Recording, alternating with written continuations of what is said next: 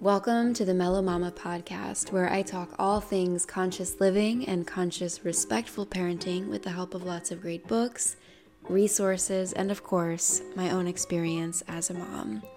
If you're new here, what's up? I'm Kate, and today we are going to continue my mini book club series on nonviolent communication by Marshall Rosenberg this book, if you're new in general, like I know I just said, if you're new here, what's up? I'm Kate. But if you're new, I am obsessed with giving people material that they can then move forward with and sort of take personal responsibility for their own life, their own behavior, their own decision making, especially when it comes to the way they operate in their relationships, mostly with their children. But if you're not new, you'll realize very quickly, and you have realized really quickly, how parenting consciously is so much about the parent and how we operate and what we're modeling. What is it? What is the example of life that we're giving to our children?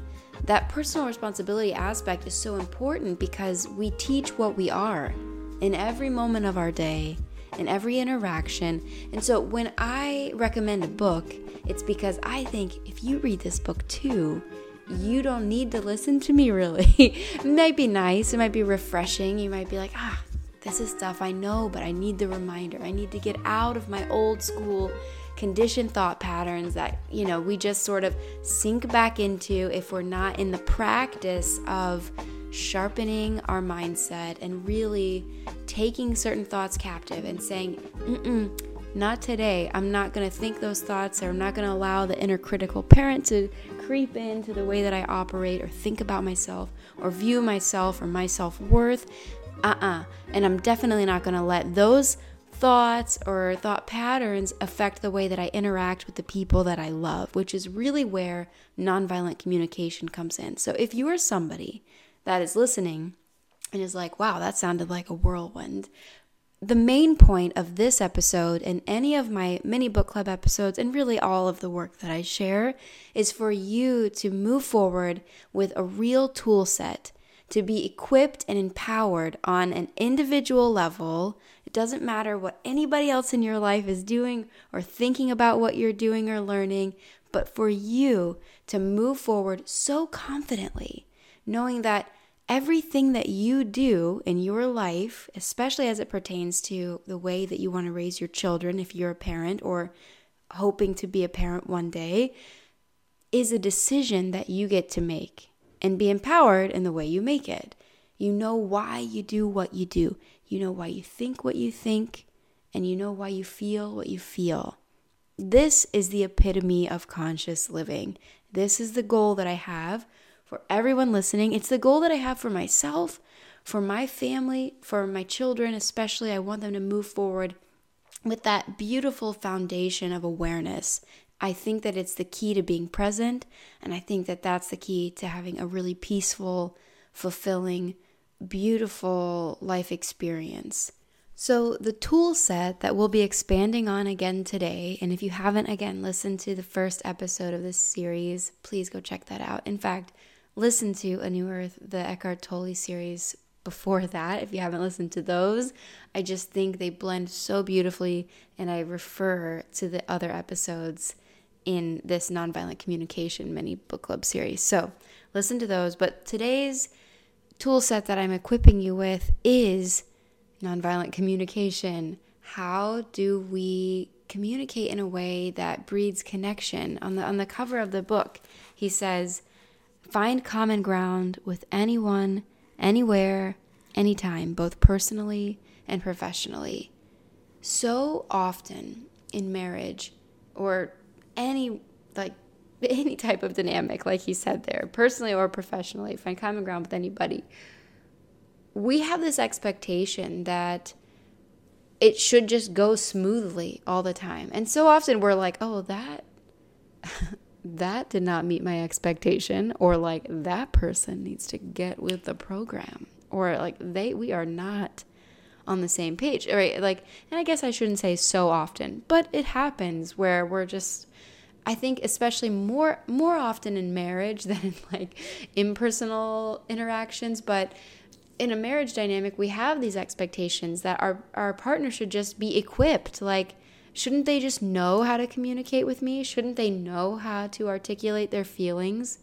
Or shouldn't they just know how to do X, Y, Z? Insert expectation here. And one of my favorite quotes is that expectations are premeditated resentments. Let that sink in for a second. and the reason that they are is because we have to reflect on what has been modeled, what has been the example.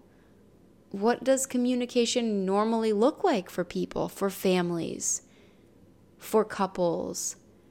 Would we consider it uh, 99% of the time nonviolent communication? Or are everyday interactions riddled with passive aggression, shame, subtle criticism, judgment? evaluations, diagnosis. I mean, what what would you say if you're listening along, driving in the car or something? I bet you're with me. Like, I'd say the average communication that I hear or that I see, even even acted out in television series and films, is violent communication. It's so common.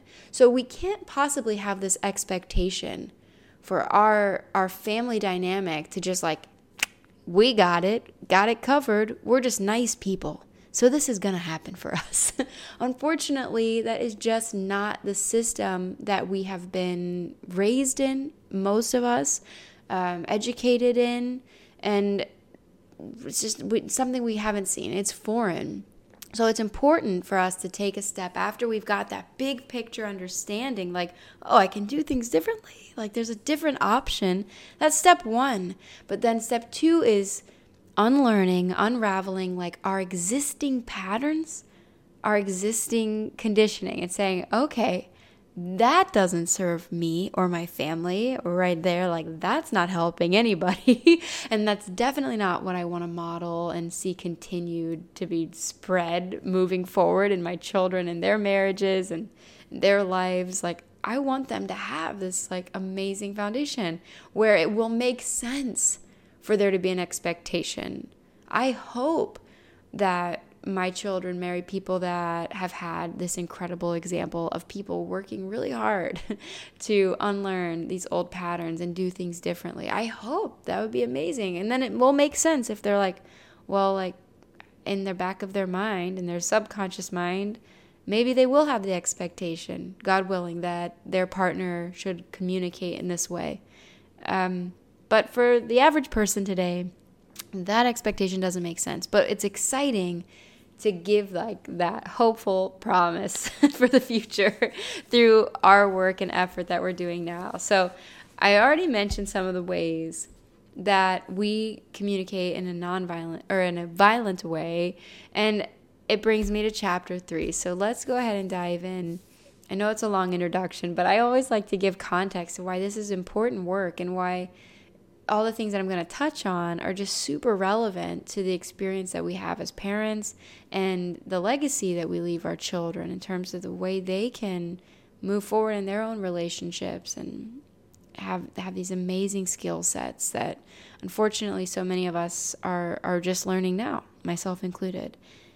Chapter 3 is called Observing Without Evaluating. There's a quote here. Observe, all capital letters, two exclamation points there are few things as important, as religious as that. Frederick Buechner, a minister. How true is that too? If you are a conscious parent and you're someone that's followed me for a long time, you know how often I love to refer to Magda Gerber's advice. She's the woman that coined RIE, Resources for Infant Educators. It's very commonly today referred to as like respectful parenting. I love her work so much. And she and the pediatrician Emmi Pikler that she worked with so closely talk so often about observation, just observing, slowing down, getting super curious about the world of your child. And I, I can't help but like notice all of the beautiful connections between raising our children and sort of re raising ourselves, reparenting ourselves, and also interacting with other people in our lives with the amount of love and respect and connection and curiosity, this open observation with unconditional love and like no expectations to every person that we interact with. It's hard because for some reason, I, I'll speak for myself at least, when I'm with adult people, I do just like have these expectations. Like they should just get it, they should just understand, or like I need to evaluate. And this is one of my favorite chapters because it's one of those things that you can listen to this episode and throughout the week until the next episode, observe yourself. How often am I doing this? Right? Like, how does this show up in me? And I wanted to say that too before we continue that. My favorite my favorite skill that I have been honing, I guess, working on, growing into is just listening. Um, listening for the needs and unmet needs in others, listening for their requests, listening for what it is that's going on for them. Even if it is so hard, even if what's being presented to me feels like a blatant criticism or they are using shame, they are using violent communication, I can be empowered to not let it impact me, not let it affect my self esteem, my state, my emotional state. It doesn't take me out of the present. I'm able to listen in a deeper way get even more like intimately connected to whoever's in front of me, especially in the midst of conflict. What a powerful skill to have where we're sort of like unshaken and unfazed like okay, I okay, you're using some crazy stuff here. You're using some crazy tactics. You got some you're using some violent communication. Okay, but what are we what am I really hearing? What are you really trying to express here? Like really getting super curious and it makes it almost like impossible for people to remain in that state when they feel like you're really listening to them they're really heard or like you're really trying to understand them. Magda gerber actually says everybody just needs someone who understands. It's like one of my favorite quotes of all time and it's so true but i just love seeing the connections between if we were to implement the things, if you are practicing conscious parenting, that we practice with our children, something as simple as just observing, not interrupting, not putting into our two cents and directing and teaching and overstepping and uh, needing to take the wheel, like allowing our children to lead or allowing them to just like get into a state of flow. If we if we implemented the same principles in our marriages, or in our work relationships and just like the way we interact with anybody, we would all thrive. I mean, it's one of the many reasons I'm so passionate about sharing the things that I share. I think it is world changing. All that said, let's move on. Observing without evaluating. I'm to I'm to go ahead and read some of these little sing-songy poems I recommend after listening to this, and if you haven't ordered this book, I haven't even said that in this episode, please order it. Just have it. Some people read this book without me and they think it's so boring. Uh, just disclaimer like if you read it uh, just cover to cover, some people just don't. They're like, yeah, it's all right. Like, I get it. Like, get it. it makes sense. But it's not interesting to read or it's not fun. I love this book. Like I read this and I was like, I think I should read that again. There's little quizzes, like you can test yourself on some of the things. I I love it. I don't know what that says about me. I think it's just one more re- like I'm just so passionate about all of this. it just like all clicks for me in a way that makes me feel like just I don't know. I'm so happy when I read it.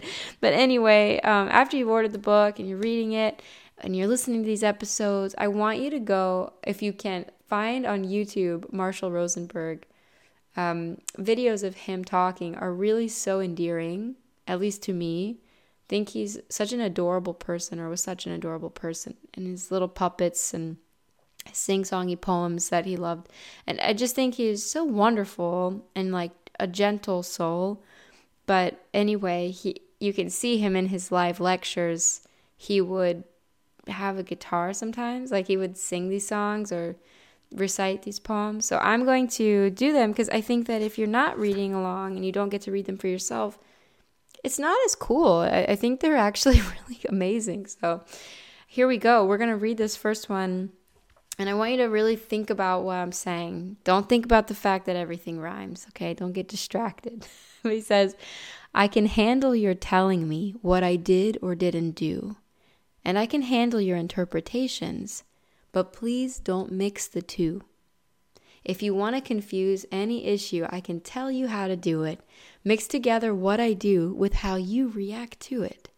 Tell me that you're disappointed with the unfinished chores you see, but calling me irresponsible is no way to motivate me. And tell me that you're feeling hurt when I say no to your advances, but calling me a frigid man won't increase your future chances. Yes, I can handle your telling me what I did or didn't do, and I can handle your interpretations, but please don't mix the two. That poem is by Marshall Rosenberg, and he says the first component of NVC, nonviolent communication, entails the separation of observation from evaluation. We need to clearly observe what we're seeing, hearing, or touching that is affecting our sense of well being without mixing in any evaluation. Observations are an important element in nonviolent communication where we wish to clearly and honestly express how we are to another person. But when we combine observation with evaluation, we decrease the likelihood that others will hear our intended message. Instead, they're apt to hear what? Criticism. and thus, they'll resist whatever it is that we're actually saying. Marshall Rosenberg clarifies here that observations need to be really specific to time and context. And they go on to talk about static versus process language.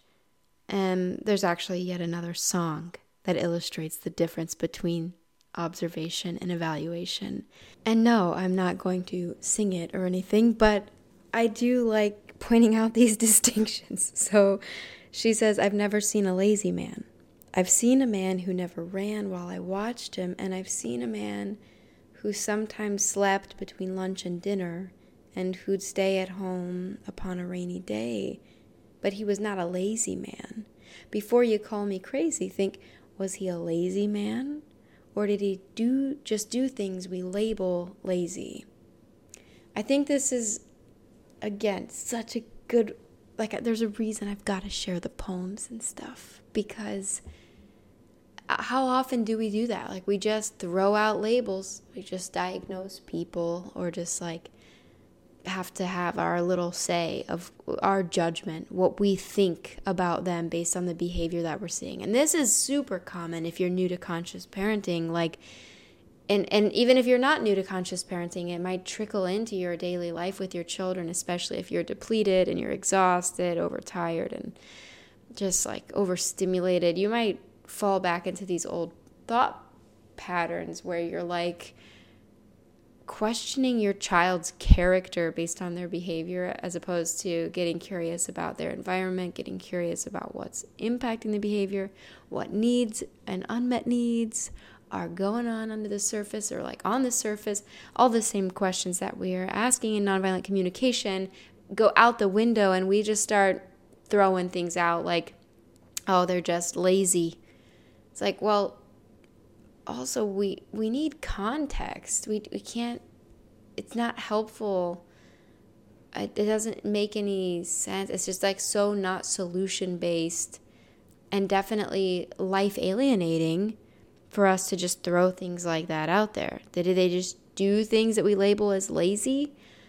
Too like that's the other side of it. Like perhaps this person's doing these things and perhaps in your mind in your world this is why again i think you need to listen to the eckhart tolle a new earth um, episodes that i've done because this is where the ego comes in and our identifications and our little snowball of all the things that we have been surrounded by and been taught and like okay this is what it means to be a lazy person. This is what somebody does. I mean it's subjective.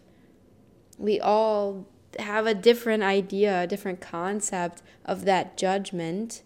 Hopefully we're moving away from even resorting to it okay? Going nonviolent route. But even if let's say we did want to pass that judgment on someone place that label it wouldn't be the same for you as it might be for me. We might have totally different context. So is this person just doing things also on the flip side that we just happen to label as lazy? Like it's just doing things. It's not the person. It's not it's not him and his character.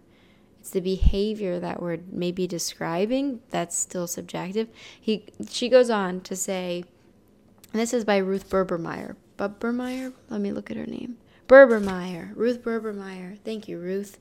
I've never seen a stupid kid. I've seen a kid who sometimes did things I didn't understand or things in ways I hadn't planned. I've seen a kid who hadn't seen the same places where I had been. But he was not a stupid kid. Before you call him stupid, think was he a stupid kid or did he just know different things than you did? I've looked as hard as I can look, but never ever seen a cook. I saw a person who combined ingredients on which we dined, a person who turned on the heat and watched the stove that cooked the meat. I saw those things, but not a cook. Tell me, when you're looking, is it a cook you see, or is it someone doing things that we call cooking? What some of us call lazy. Wait, actually, you know, I want to go back to that. This part is really what the true big picture is with conscious living and parenting, figuring out the ego and the pain body, peeling back all the performative layers that we have put on ourselves as coping mechanisms to to train ourselves like we're lovable. So this is how I'm lovable. Got to be this, got to perform as that, got to show up this way, got to talk this way, look this way, walk this way. That's what makes me good enough. Um, even still, all of it is really just a performance. Even and even when we're doing the things that we love doing that make our soul come to life. Like I'm, I guess I'm a podcaster, but am I? I am a person. I'm a soul recording this podcast. Do you see the difference? Is it too weird and deep? but I think, I think you might. Maybe some of you listening understand what I'm trying to get at here like under under all of it like there's just like the essence, essence of the person their their soul their being. That's what we are really trying to investigate here in conscious relationships. Trying to like get connected to that. We're we're not trying to connect with the image or the identifications and all the performative layers just peeling back those to be connected to what's left, what's actually there in the being in the present moment. Um, yeah, so so sweet to think about, honestly. What some of us call lazy, some call tired or easygoing. What some of us call stupid, some just call a different knowing. So I've come to the conclusion if it will save us all confusion if we don't mix up what we can see with what is our opinion. Because you may, I want to say also, I know that's only my opinion. Ruth Berbermeyer, again, thanks so much for that, Ruth, because it's so nice to reflect on. I, I like what, what how they made that distinction really clear too of what we were discussing earlier. Like it's so subjective. What you might say lazy, I might be like, it's super chill guy. or like, wow, he's so present even. It might be like a positive thing. They really know how to rest and relax and be in the now. Like I might I might totally look at it as a beautiful quality, you know? Um, and even still, it's none of those things. It's like just a person being and doing different things. It doesn't it's not the it's not a quality of the person. Does that make sense? As Marshall Rosenberg writes here, while the effects of negative labels like lazy and stupid may be more obvious, even a more positive or an apparently neutral label such as cook limits our perception of the totality of another person's being. He goes on to say the Indian philosopher J. Krishnamurti once remarked that observing without evaluating is the highest form of human intelligence. And whether you agree with that or not, I want you to take a minute to really observe yourself without evaluating yourself necessarily. I just want you to observe and, and think about your habits. Think about when you're on social media. This is a, a good, easy example. If you're on social media, are you able to observe someone's content without passing judgment, criticism, comparing yourself to them, trying to create a sort of hierarchy?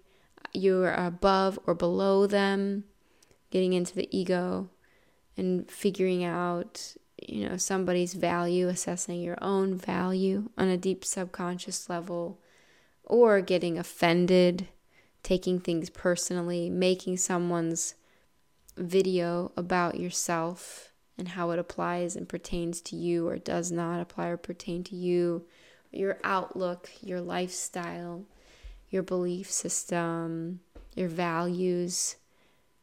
I think it's pretty hard sometimes, but I do feel like most of the people that if you if you resonate with the work that I share, I think that it's very likely that you might be a person who is getting at least working on observing and not evaluating, just taking in information objectively, feeling out like what works for you, what doesn't, what's in alignment with you, what's not.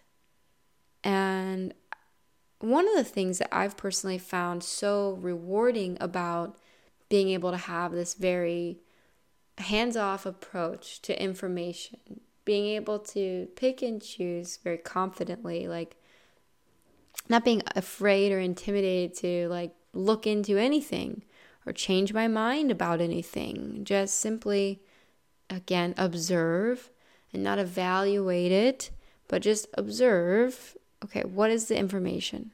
Let's start there. But again, with that very objective blank slate, man, I think it's made me very confident in all the things that I do really feel like I've adopted, I suppose. You know, it's so interesting as somebody talks about like the ego and the pain body a lot, or not necessarily.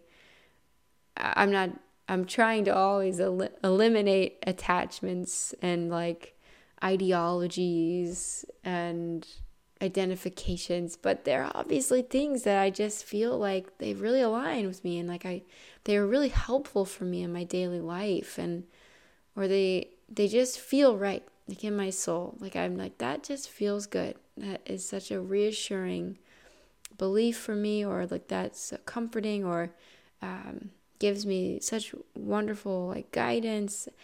The list goes on and on, but one thing that I find interesting is that so many people are like scared and insecure and anxious, like interpreting other information or or anything from anybody that's not perfectly in alignment with with again all the things that they associate their self-worth with, their righteousness with, what makes them good or better or good enough with like they they get so easily threatened whereas they could just take any new information that comes up that doesn't feel like it's in alignment with them as more reassurance and comfort that they're on the right path for themselves. Like, I'm really like the decisions that I'm making. I really like what I believe in. It feels really good for me. Or, like, after reading that, I feel even more certain about what it is that I adhere to, what I practice. Some people are just so like, no, I'm not. I'm not reading that. I'm not gonna uh, look at that. I'm not gonna like take in that. And I I'm like that to a certain degree as well when it comes to things that I just feel like will not serve me. Period. Like there's nothing good to come from it. But I think like it's such a fine line. I think sometimes if we're too if we are too stringent based on our ideologies and our belief systems, like we can't even take in any information like we can't even observe without even like we start to evaluate before we even observe i guess is what i'm getting at. I think that we miss the opportunity to like be really be steadfast in the things that we do feel in alignment with like i do feel good about. I think i think if anything when you have this as he puts it like that higher form of intelligence like where you you don't get into the ego but honestly like you get that deeper sense of satisfaction and certainty around the things that really do feel good for you. When you read something that's not in alignment you're like oh yeah. Yeah no. Even reading that like just don't believe that or mm, it just doesn't doesn't feel good for me. Like i don't doesn't that's not my thing. But it's interesting to know what other people think or interesting to know the perspective of someone else. Huh. Didn't know that perspective existed. Interesting i think it just helps us all be more connected to better understand our reality and the people in it the next example of Marshall Rosenberg working in real time with a group of people really helped me understand in a deeper way this whole concept of observing without evaluating. He works with a group of teachers, like just an elementary school staff, that is really frustrated with the principal and his style of communication. And when he asks them, what is the principal doing that conflicts with your needs? He has a big mouth, was the first swift response. and he says, My question called for an observation, but while Big Mouth gave me information on how this teacher evaluated the principal, it failed to describe what the principal said or did that led to the interpretation that he had a quote, big mouth. And when he pointed that out, a second teacher offered, I know what he means. The principal talks too much. Instead of a clear observation of the principal's behavior, this was also an evaluation of how much the principal talked. A third teacher then declared, He thinks only he has anything worth saying. Marshall Rosenberg explains that inferring what another person is thinking is not the same as observing his behavior. Finally, a fourth teacher ventured, he wants to be the center of attention all the time. After I remarked that this too was an inference of what another person is wanting, two teachers blurted in unison, Well, your question is very hard to answer. we subsequently worked together to create a list identifying specific behaviors on the part of the principal that bothered them and made sure that the list was free of evaluation. For example, the principal told stories about his childhood and war experiences during faculty meetings, with the result that the meetings would sometimes run 20 minutes longer. And when he would ask if they had ever communicated that annoyance to the principal, the staff replied that they had tried, but only through evaluative comments. They had never made reference to specific behaviors such as the storytelling, and they agreed to bring it up when they all met together. And it's so funny that Marshall Rosenberg describes noticing exactly what the staff is talking about, almost like as soon as the meeting actually began with the principal. No matter what was being discussed, the principal would interject, this reminds me of the time, and then launch into a story about his childhood or war experience. He waited for the staff to voice their discomfort around the principal's behavior, and instead of nonviolent communication, they applied nonverbal condemnation. Some rolled their eyes, others yawned pointedly, one stared at his watch, and all of it just continues until Marshall Rosenberg says, Isn't anyone going to say something? And there's an awkward silence, he describes, and says, The teacher who had first spoken at the meeting screwed up his courage, looked directly at the principal, and said, Ed, you have a big mouth. so Eventually, the teachers, he says, succeeded in clarifying for the principal the specific actions that led to their concern. And he's like, Why didn't you tell me? He admitted that he was aware of his storytelling habit and then began telling a story pertaining to this habit. I love this example for a lot of reasons. I first of all, I just think it's so relatable. So many of us are just operating here and like I said in the beginning, we really don't notice because we don't know that there's another way. We've not been shown the proper way to express our needs. I mean, even when he asks, What is it that he's doing that conflicts with your needs? They describe that as a difficult question. It's really hard to answer. but should that be a hard question to answer? Why isn't it cut and dry for us to be able to list a specific time, a specific example. For example, in this case scenario, why couldn't a single teacher say, I just simply want the meeting to be as long as he says it's going to be? If it's going to be a 20 minute meeting, I would like to leave after 20 minutes, as opposed to listening to a 10 minute war story like I did on Tuesday. And actually, that's one of my favorite things about reading this book and a lot of the other books that I share is the commonsensical aspect where you're like, why wouldn't that be my first response? Man, it does just make sense. why why can't we operate there? And and how fun it is to figure out what actually would be the helpful solution based, positive way to move forward? What is the language that we can use?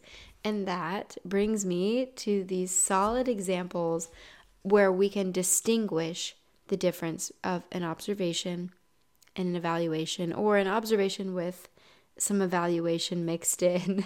the first one might be something like, You're too generous, as opposed to, when I see you give all your lunch money to others, I think you are being too generous. The difference there is that when we say, when you do this, I think you are being this way. At least when it's kind of like, I'm pretty sure Brene Brown mentions in a video somewhere on the internet that her daughter's teacher at one point told her, Oh, you're messy. And she said, I may be making a mess, but I am not messy. That is an important distinction. You are too generous is making a statement about your being versus I think you are being too generous is at least one giving a specific example that's leading to this evaluation and the evaluation isn't saying you are too generous, it's saying I think you are being something.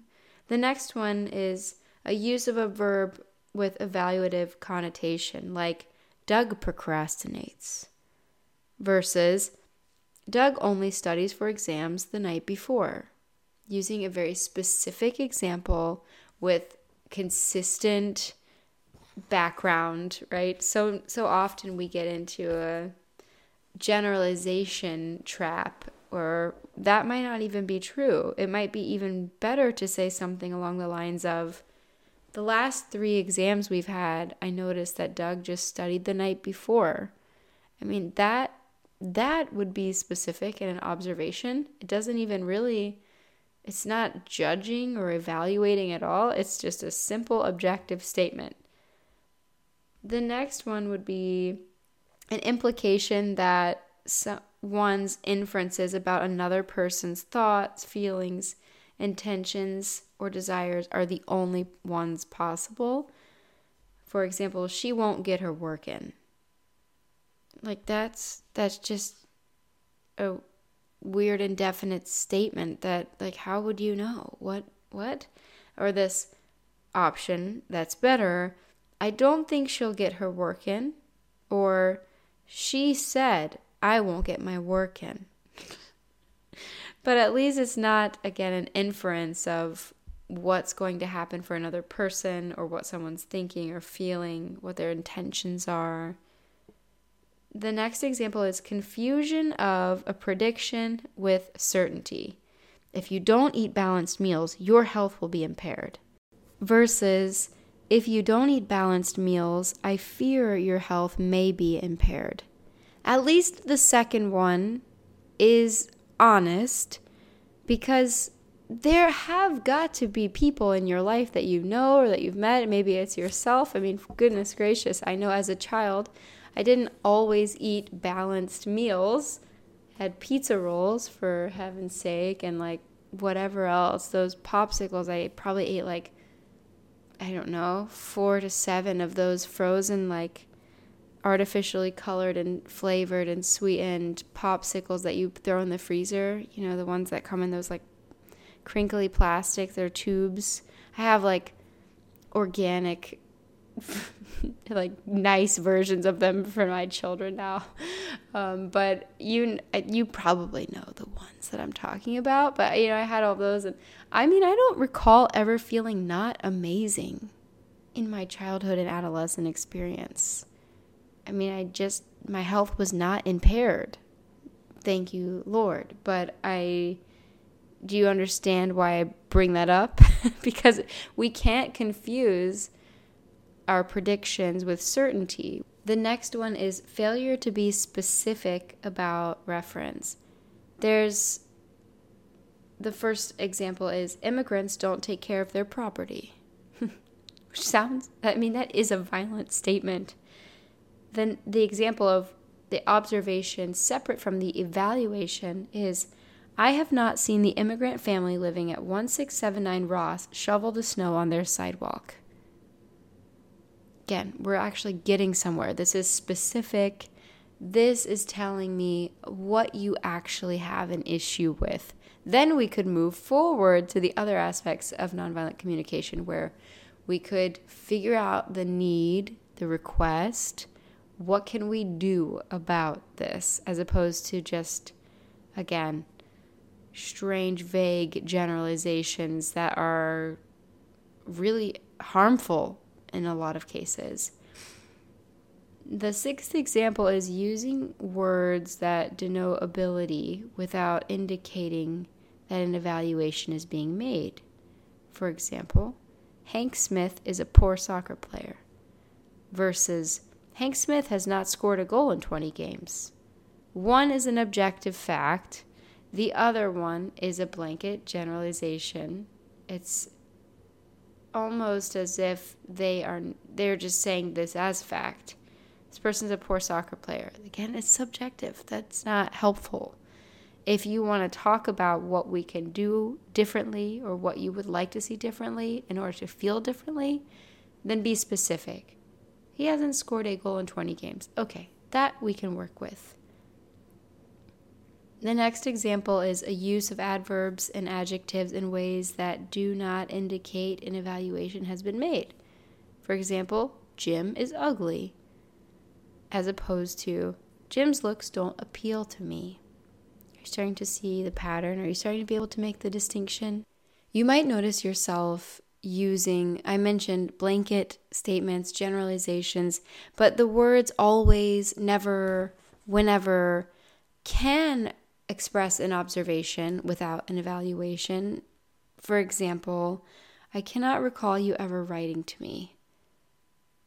For whatever reason, imagine yourself on the receiving end of this.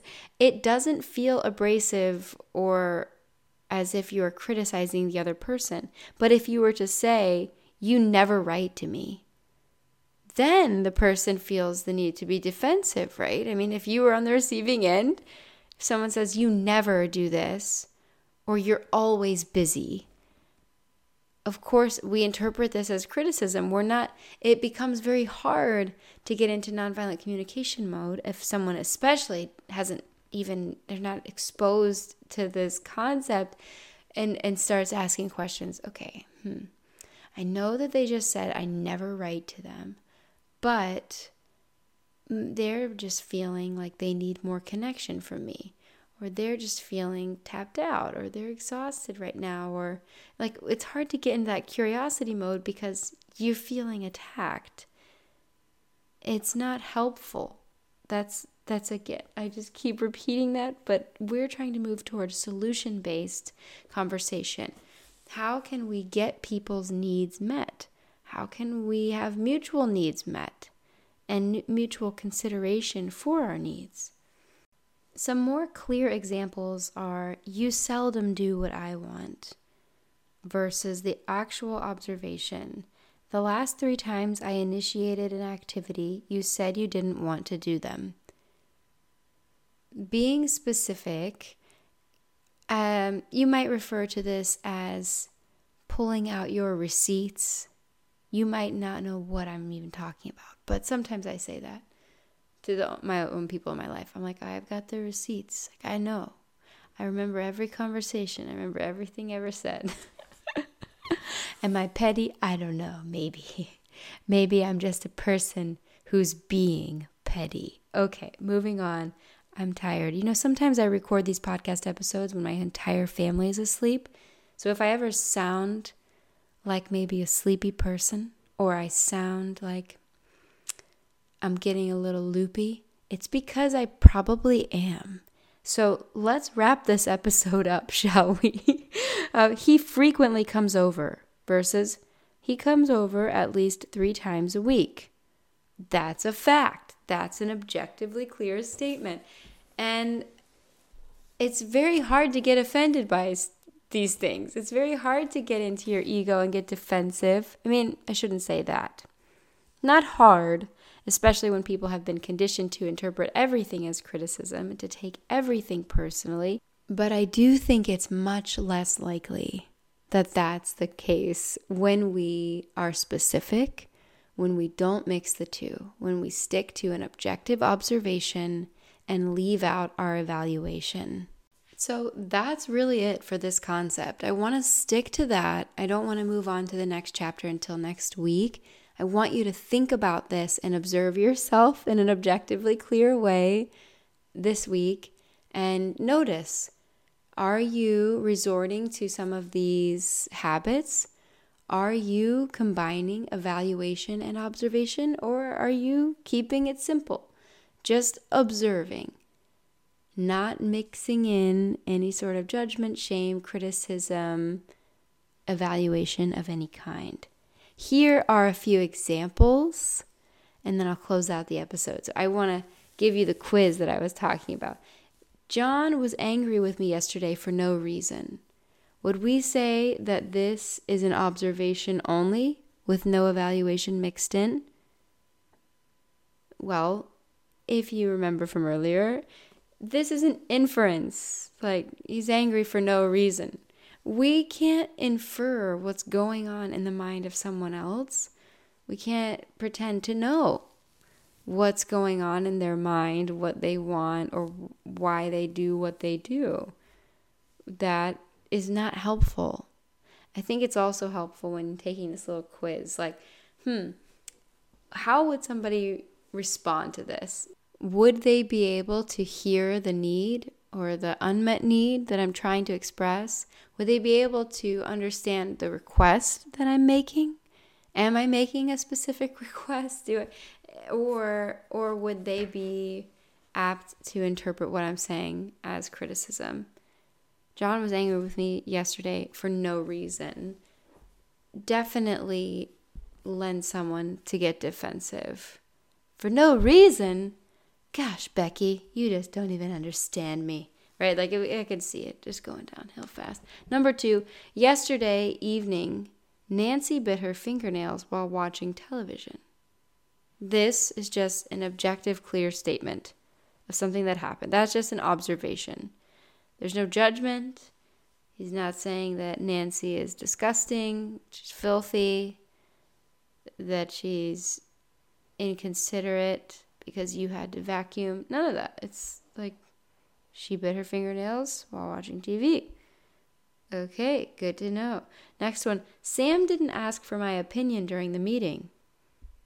That's just an objective and again, fact. While I can see and I know people that might be defensive about just about everything, even an, an objectively true statement, a very clear observation without any evaluation mixed in, I think it's less likely. It's harder to imagine someone uh, having a sort of defensive response and interpreting something like Sam didn't ask for my opinion during the meeting as criticism. And again, I, I think all of us know people that might take it there, but it's at least a good start. My father is a good man. It's an evaluation. Henry is aggressive. It's also an evaluation. If we can't just say because somebody was uh, maybe uh, playing rough one day at the park with their friend, we don't just make generalizations, big blanket statements, label a person forever because of like one specific incident and how we interpreted it. Just like Ruth Bebermeyer's poem, you might say aggressive, but I might say uh, getting out, like blowing off steam, or like they've been cooped up all day. How good, uh, amazing. They're playing like some rough and tumble play, using their body. You might even say like athletic or strong, whatever it might be, just to prove the point yet again that it's completely subjective and unhelpful. Pam was first in line every day this week. This is an observation. Luke told me I didn't look good in yellow. Observation, no evaluation mixed in. The last one, my aunt complains when I talk with her. This sounds like it might be observation free of evaluation, but it's not specific. Does your aunt complain every time? Did she complain last Tuesday? Every single time you've ever spoken? This sounds like an exaggeration and a generalization. My aunt called me three times this week, and each time talked about people who treated her in ways she didn't like. That's specific. That is an observation. And this is a fun example to finish on because it's an evaluation mixed into an observation in a couple of ways. First, being that it's a general statement that when I talk with her, meaning every time you've ever spoken, she's complained. That's a general blanket statement. We need it to be specific. The last three times we've spoken on Monday, Tuesday, and Thursday this happened. But the second part that's an evaluation mixed in is the statement complains. Dr. Marshall Rosenberg says, I consider complains to be an evaluation. And that's hard too. I think about that and I'm like, oh my gosh, I probably make mix in an evaluation all the time because I wouldn't even think of that. That complains is subjective. In the more specific observation, example, he writes, My aunt called me three times this week and each time talked about people who treated her in ways she didn't like. That's that's specifically describing what she talked about without judgment thrown in. She's complaining. Or is she just talking about this particular circumstance? So fascinating. And it's so fun to get better and better at identifying the difference, making that distinction, and saying, okay, what is it that I'm actually observing to yourself? And really get good at being super specific and objective and clear. And that's it for chapter three of this mini book club series on nonviolent communication by Dr. Marshall Rosenberg. I hope that this is helpful and that you can move forward this week until the next time where we review chapter four and actually start to observe yourself objectively, of course. Don't evaluate yourself, judge yourself, and shame yourself. Simply notice, hmm, like, how often does this come up for you? How often would you like to switch up your language? How often would you say you need to communicate in a way that is nonviolent? How often are you using violent communication without even realizing it and noticing the difference that it makes to adjust? And I'd also love for you to start to observe the difference that it makes when it comes to all of your different relationship dynamics. Notice how people are responding differently or how, just in general how are they responding to this style of communication is it easier or more challenging for them to get into their fight flight fawn or freeze taking things personally getting defensive and you as well again as we start to get better and better at listening ourselves for what it is the person's actually trying to request. What is it that they actually need? What are they looking for from you? As always, thanks so much for spending this time with me and doing this work with your children, especially, but also yourselves in your daily lives. I think that it's life changing on an individual level, but world changing when we do it together, and I couldn't do it without all of you. So, thank you again. If you're looking for a little bit of a deeper dive into the conscious parenting philosophy and practice, check out my online course at www.themellowmama.org, along with some of my other amazing digital products.